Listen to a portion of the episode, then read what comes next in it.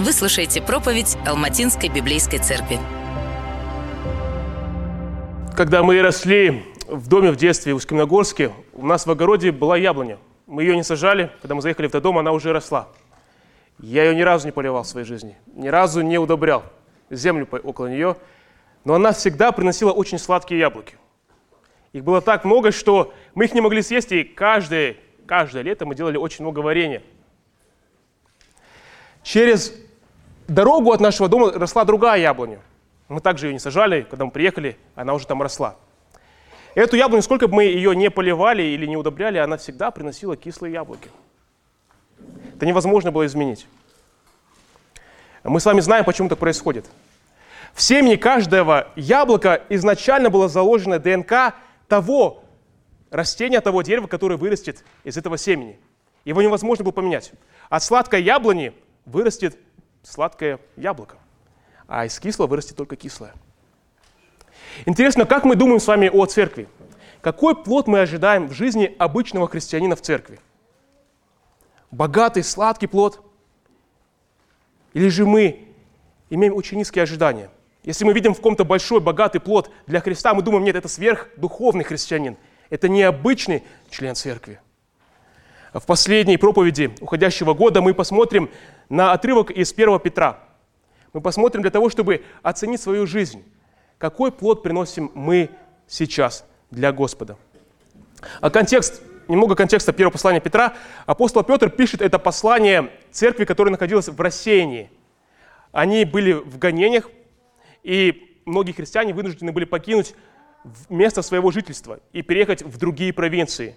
Вот этим христианам Петр пишет послание надежды, для того, чтобы укрепить их, ободрить их в надежде, в незыблемой надежде, которая есть в Иисусе Христе. Наш сегодняшний отрывок – это первая глава, начиная с первой главы 22 стиха по вторую главу 3 стиха. Первое послание Петра. Я вам прочитаю этот отрывок в переводе епископа Кассиана очистив души ваши послушанием истине, к нелицемерному братолюбию, сердцем возлюбите друг друга со всей силой, будучи возрождены не от тленного семени, но от нетленного, через живое и пребывающее Слово Божье, потому что всякая плоть, как трава, и всякий цвет ее, как цвет, как, и всякая слава ее, как цвет на траве. Засохла трава, и цвет опал, но Слово Господне пребывает вовек. А это и есть то Слово, которое возвещено вам через Евангелие. И так, отложив всякую злобу и всякое коварство, и лицемерие, и зависть, и всякое злословие, как новорожденные младенцы, возжелайте духовного, неповрежденного молока, чтобы от него вы возросли во спасение, если только вы вкусили, что благ Господь. Аминь.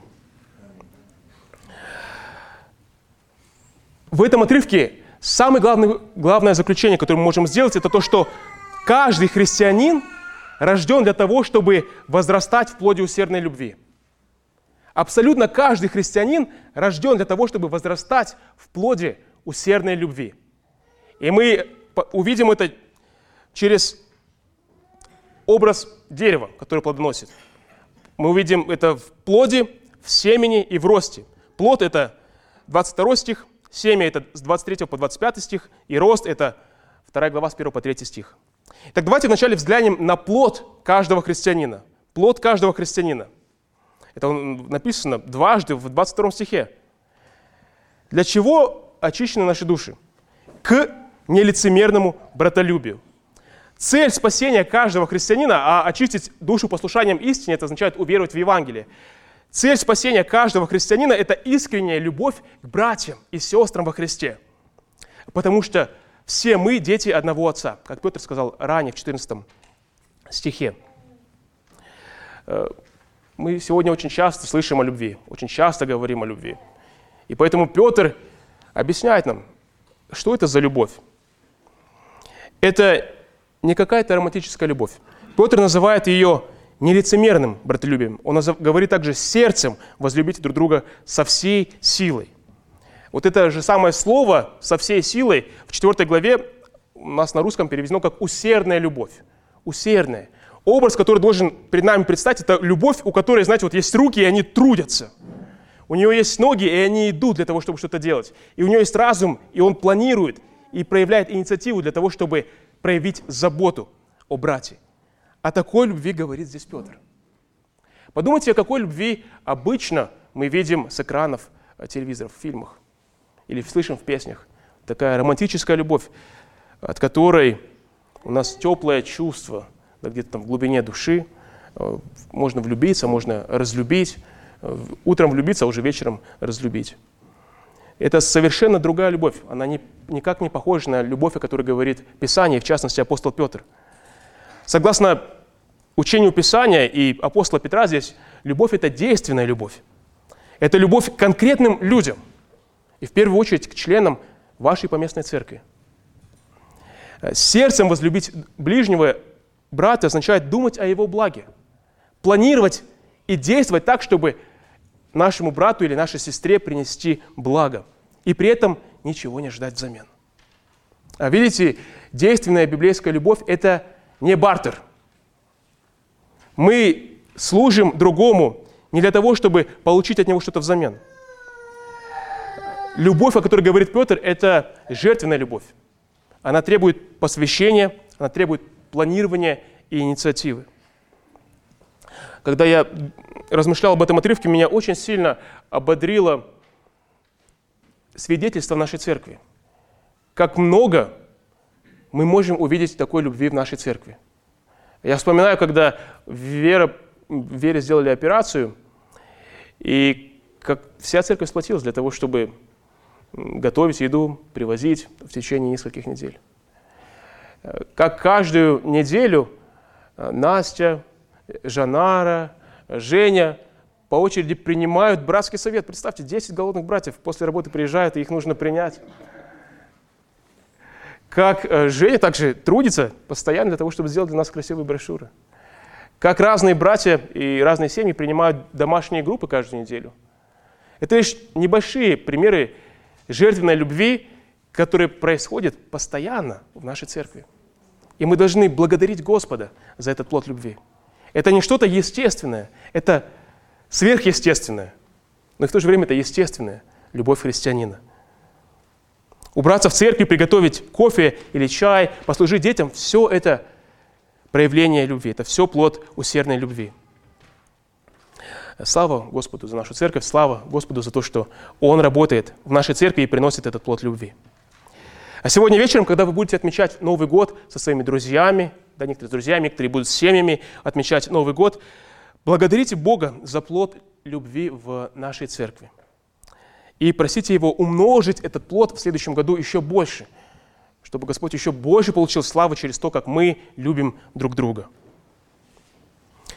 Если, если же вы, оглядываясь на прошедший год, понимаете то, что вам сложно увидеть сладкий плод любви в вашей жизни, вы больше видите какой-то кислый плод потребительства – недовольство, бездействие, то для вас будет отличная возможность покаяться сегодня и молиться, просить Господа о том, чтобы в следующем году возрасти в плоде любви к вашим братьям. Видите ли, плод усердной любви – это не признак очень духовного христианина, какого-то особо помазанного христианина. Нет, плод усердной любви – это признак просто христианина, простого христианина – того, кто рожден свыше. И такая любовь – это не опция, а повеление каждому христианину. Как вы видите, это повеление. Возлюбите друг друга со всей силой. А почему я так уверенно говорю то, что каждый, без исключения христианин, должен приносить плод усердной любви? Мы с вами видим это ниже в нашем тексте. Потому что христианин рожден от такого семени, которое содержит ДНК любви. Второе, что мы видим в нашем тексте, это семя. От какого семени рождается такой плод любви? Стихи с 23 по 25. Здесь мы с вами видим то, что, я прочитаю еще раз, «Будучи возрождены не от тленного семени, но от нетленного, через живое и пребывающее Слово Божье». Плод усердной любви заложен в ДНК семени Божьего Слова, от которого рождается христианин – каждый живой христианин рожден от того же самого семени, от которого был рожден апостол Петр. Если сейчас вы сидите и слушаете эту проповедь, и вы понимаете, да, я возрожденный человек, поймите то, что вы рождены от того же самого семени, что и апостол Петр, который записал это послание, как и всякий муж веры за всю историю. У нас у всех одно семя. Именно поэтому мы все должны приносить одинаковый плод усердной любви. Подумайте об этом образе, образе семени. А семя содержит, маленькое даже семечко, оно содержит все, что произрастет из него. В маленьком семечке уже есть все необходимое для того, чтобы выросло целое дерево и приносило бесконечное количество плода.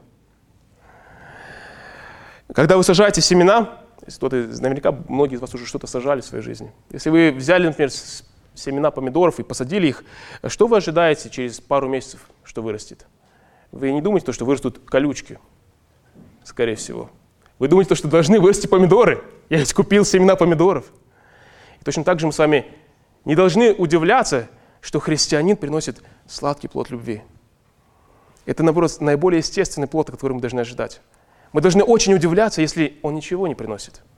И тем более, если он приносит какие-то колючки.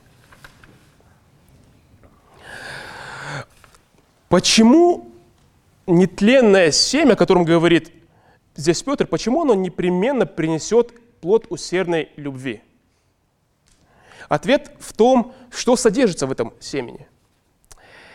И мы узнаем то, что это семя через, передается через живое и пребывающее Слово Божье. И чуть ниже мы в 25 стихе увидим, что это слово имеется в виду Евангелие. Семя, нетленное семя, о котором говорит Петр, содержит весть об Иисусе Христе. Христос явил величайшую любовь, когда Он сам умер, подобно семени, для того, чтобы все, кто уверует в Него, получили новую жизнь. Рождение от нетленного семени решает самую главную проблему человека. Какая самая главная проблема человека? Как вы хорошо научены, вы знаете то, что самая его большая проблема, то, что каждый абсолютно человек рождается от тленного семени. Это все, что мы знаем от рождения. Мы рождаемся физически, но духовно мы рождаемся мертвыми. А как вы из своего собственного опыта знаете, нужно ли ребенка научить эгоизму, чтобы он любил себя, но не любил ближних? Я думаю, что его не нужно этому учить. И вы это сами прекрасно знаете. В какой-то момент ребенок начинает все активнее и активнее проявлять нелюбовь к ближним и начинает любить тех, кто любит его. Это и есть самая естественная любовь. Проблема этой любви в том, что она проистекает из еще более глубокой проблемы. Того, что каждый человек от рождения не любит Бога. Он не любит своего Творца. Он одержим любовью к себе. И Писание называет это грехом. И это и есть самая большая проблема человека. Никто из нас не в состоянии ее решить. Ни один, ни один политик не в состоянии ее решить.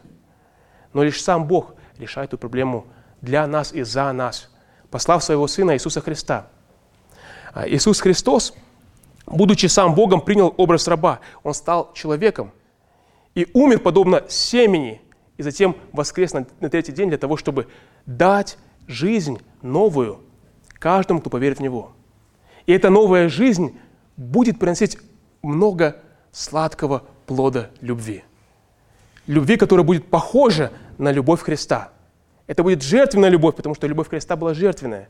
Это будет усердная любовь, потому что Христос много трудился из любви. Он много трудился по отношению к ближним. А, друзья, если сейчас вы понимаете, что вы не любите Бога, или вы любите Его по-своему, не так, как призывает сам Бог, то сейчас, прямо сейчас вы можете покаяться.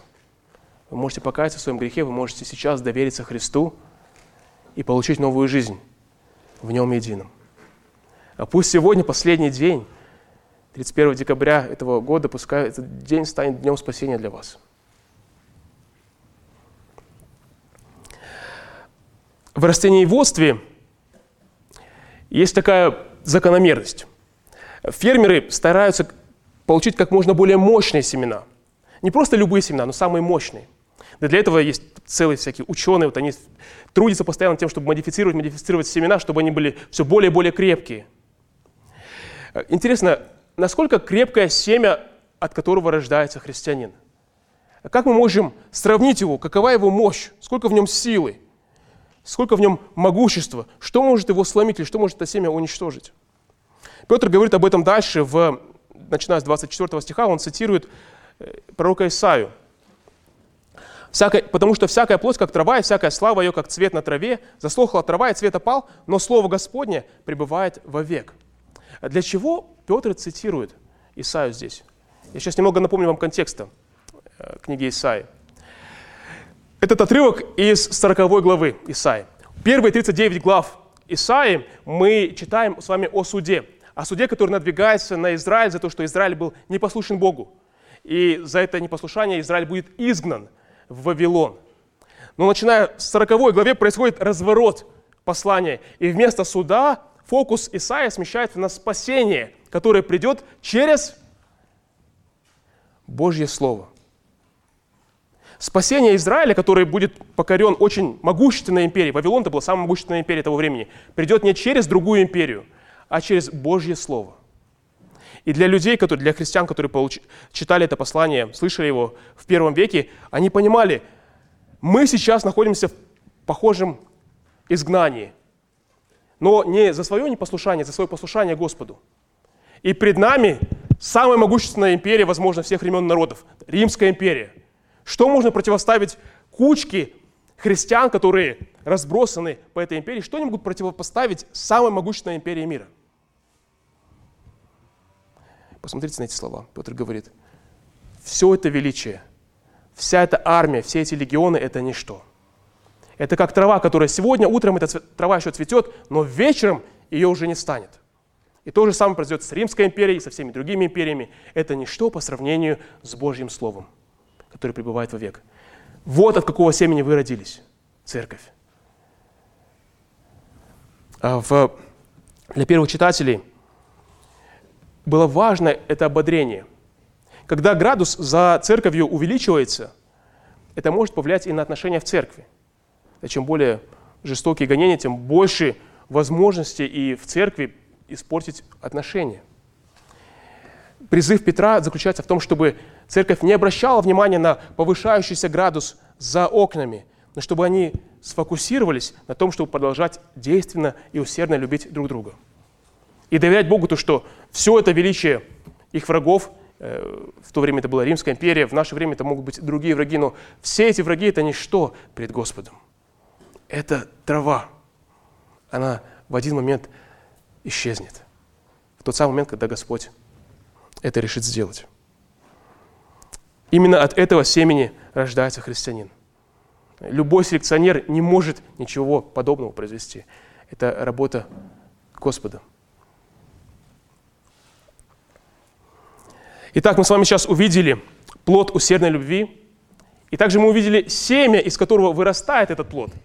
Но если вы хотя бы хоть раз видели, как растет какое-то растение, вы знаете то, что плод не растет на семечке. Этому что-то должно предшествовать. Семя должно взойти, и оно должно вырасти перед тем, как на нем появится плод. И третье, что мы с вами увидим, третье наблюдение в нашем тексте, это а каким образом происходит рост из семени – это первые три стиха второй главы. В переводе Косяна мы можем легко здесь увидеть главное повеление. Оно находится во, во втором стихе. «Как новорожденные младенцы возжелайте духовного неповрежденного молока, чтобы от него вы возросли во спасение». Рост христианина происходит через духовное неповрежденное молоко. То есть в этом контексте имеется в виду через Божье Слово. Когда вы слышите это повеление, возжелайте духовное неповрежденное молоко, то есть возжелайте Божье Слово, какой образ предстает в вашем разуме? Возможно, это желание встать с утра и открыть Библию и 15 минут ее прочитать и поехать на работу. Возможно, кто-то из вас удивится, но это точно не то, о чем подумали бы первые слушатели. 90% из них не умели читать. Это была первая проблема. Вторая проблема у них была одна Библия на всю церковь. Поэтому совершенно точно это не было первым, о чем бы они подумали. Читать Библию хорошо. Мы призваны это делать. Слава Богу, что у нас есть Библия. Но когда Петр здесь говорит, повелевает нам возжелать духовное неповрежденное молоко, Он говорит о чем-то гораздо большем, чем просто открывать Библию каждый день и читать ее. Он говорит о том, что мы должны возжелать встречи с Господом через Его Слово. Это будет и в чтении Слова, и в слушании проповеди, и в размышлении над Словом. Этого должны мы желать так же, встречи с Господом мы должны желать так же, как и младенец желает молока своей матери. Я проповедовал на этот текст, наверное, три или четыре года назад у нас в церкви, и одна вещь изменилась. Я стал лучше понимать этот стих. О какой жажде здесь говорит Петр? Потому что когда у нас родилась Агата, я понял то, что эту девочку не остановить, когда она хочет молока. Днем или ночью она не даст никому покоя, пока не получит молока. Кто-то из нас может сказать, что я так жажду встречи с Господом. Я так хочу с ним встречаться каждый день, как младенец жаждет молока. Он не успокоится, пока мать не даст ему молока. И мы с вами, братья и сестры, к этому призваны. Также тянуться к Господу, также жаждать Его каждый день. И не отставать от Него, пока мы не напитаемся через Божье Слово.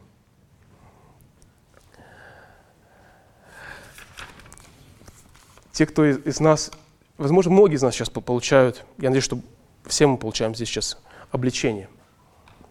Потому что так часто наша большая цель становится просто хотя бы просто открыть Библию. Да, и прочитать золотой стих дня. Вот мне на, на YouVersion приходит, да, вот, вот золотой стих дня, дай-ка я его прочитаю. Все, я сегодня на сегодня напитался. Но еще одна молитва, хорошая молитва для нас – Сегодня, когда мы провожаем этот год и встречаем новый, это молиться о том, чтобы, Господи, дай мне неутолимую жажду по Твоему Слову. Дай мне эту жажду. Я хочу жаждать Твоего Слова, хочу встречаться с Тобой каждый день и жаждать этого точно так же, как младенец жаждет молока матери.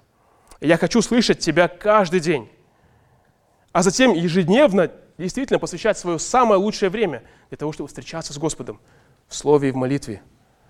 Для кого-то это может быть самое лучшее время, для вас это продуктивное время, это утро, для, для большинства людей, но для кого-то может быть это вечер, да, у вас самое продуктивное время, но самое продуктивное время – отдавать Господу для того, чтобы питаться от Него каждый день. Возжелаем Слово всем сердцем, всем разумом и не будем успокаиваться, пока мы не будем с жаждой пить из Него. На этом моменте у многих наверняка возникает закономерный вопрос. А для чего мне жаждать? Для чего мне жаждать Слова? Для того, чтобы просто я хорошо знал Библию? Но помните, семя прорастает не просто так. Оно не растет просто для того, чтобы расти ввысь и ввысь. Оно растет для того, чтобы давать богатый урожай плода любви, плода усердной любви. И такова же цель, почему мы с вами должны жаждать Божьего Слова. Мы должны его жаждать для того, чтобы применять его. Для того, чтобы приносить богатый урожай любви для Господа. А, помните, что мы для этого и рождены, для того, чтобы приносить плод усердной любви. Как мы можем увидеть в нашем отрывке? Посмотрите на первый стих.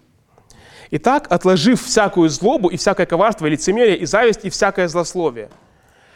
Это далеко, конечно же, не полный перечень стихов. Но что объединяет пять этих грехов? Что их объединяет? Э, они по природе своей являются антилюбовью. Каждый из этих пяти грехов разрушает отношения в церкви. Можем ли мы любить своего брата, если мы ему завидуем? Можем ли мы любить свою сестру, если мы лицемерно к ней относимся? И точно так же каждый из этих грехов, как антилюбовь, разрушает ткань любви в церкви. Мы с вами питаемся от слова для того, чтобы уничтожать эту антилюбовь, для того, чтобы нам возрастать и приносить богатый плод настоящей любви. Иногда в церкви можно услышать такое, такое противопоставление. Вот есть люди слова, может там пасторы, проповедники, вот они люди слова, но мы люди действия, да, мы любим людей. Они любят слово, а мы любим людей. Вы, может быть, слышали такое тоже сравнение? И обычно люди, которые думают, что вот я человек слова, он, он так немножко с легким пренебрежением думает, ну, это человек любви, да? А те, которые любят людей, они говорят, вот, эти просто читают, ничего не делают. Когда мы с вами читаем этот отрывок, справедливо ли такое противопоставление? Нет. Оно в корне неправильное. То, как мы приносим с вами урожай и плод э, любви, происходит через Слово. Никак иначе. И то же самое, что невозможно, читая, э, погружаясь в Слово и жажда Слово, не приносить этого плода. Одно из самых худших вещей, которые может случиться с христианином, это то, что он будет знать всю Библию и при этом не будет ее применять. Он будет похож на дьявола во плоти. Дьявол знает Писание очень хорошо, и он его не применяет, он его ненавидит. Поэтому мы должны быть с вами, каждый христианин должен быть человеком слова, который приносит плод любви.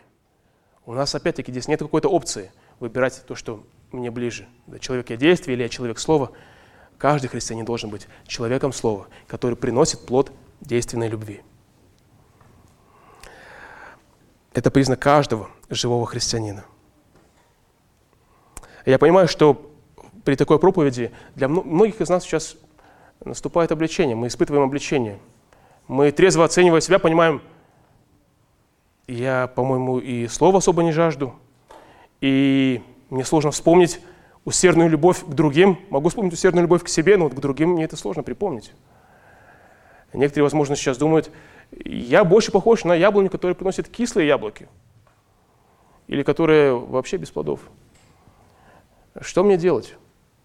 Есть ли для меня какая-то надежда?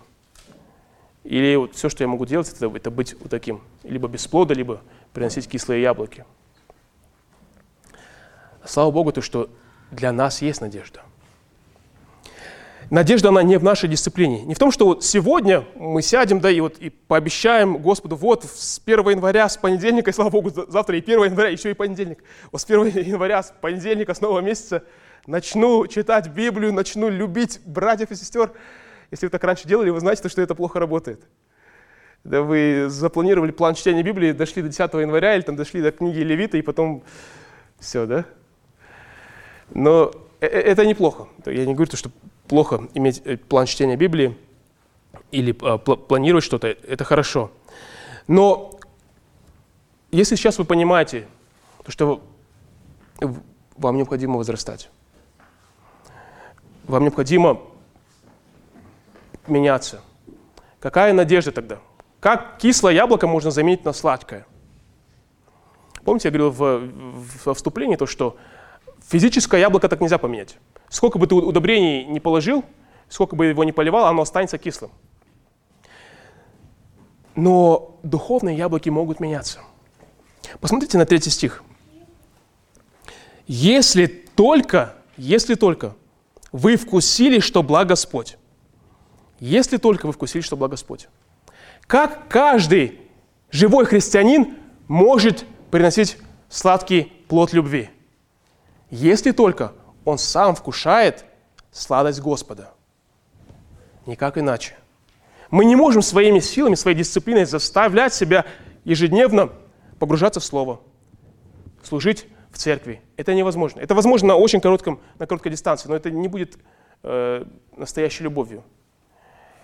Единственное питание для нас, единственная возможность для нас постоянно приносить сладкий плод, это нам нужно вкушать, что благ Господь. Нам нужно испытывать то, что Господь благ к нам. Подумайте, насколько Господь был благ к вам в этом году. То, что вы живете, каждый из нас, то, что, сам, что мы живем, это уже благость Его. Но то, что Он сохранил нас в вере, то, что мы знаем Его, а Он знает нас, только благость Господа. А то, что у вас есть духовная семья – у многих есть и также и, и, и семьи э, физические. У вас есть ваши братья и сестры. Это все благость Господа. И сегодня, еще раз, когда вы будете отмечать Новый год, и каждый день предстоящего года поставьте себе цель размышлять о благости Господа. К вам, к вашим близким, и непрестанно благодарить Его за эту, за эту благость. Непрестанно благодарить Его за Его доброту к вам, к вашим близким, к вашей церкви – вкушайте сладость Господа. Чем больше вы будете вкушать сладость Господа, тем больше вы будете жаждать встречи с Ним. А чем больше вы будете жаждать встречи с Господом, тем больше плода вы принесете для Его славы. Вот такой это получается круг. Бесконечный круг. Это такова жизнь христианина, каждого живого христианина.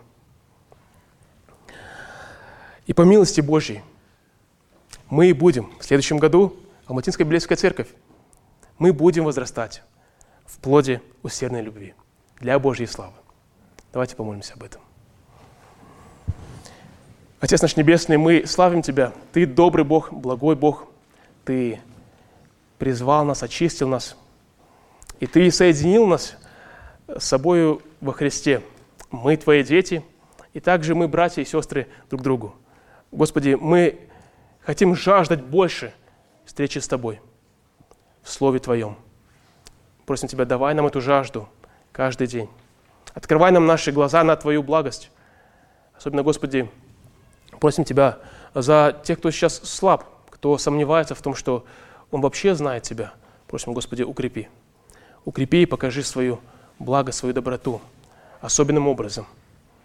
Просим Тебя, Господи, чтобы нашей большой амбицией каждого из нас и нас как церкви в следующем году было приносить еще больше плода этой сладкой, усердной любви друг к другу. Чтобы через нашу любовь мир узнал то, что мы ученики Христа. И чтобы они прославили Тебя, нашего Небесного Отца. Просим об этом в имя Господа нашего Иисуса Масиха. Аминь. Спасибо, что слушали нас сегодня. Чтобы послушать другие проповеди, подпишитесь на канал Алматинской библейской церкви в YouTube или на наши страницы в социальных сетях.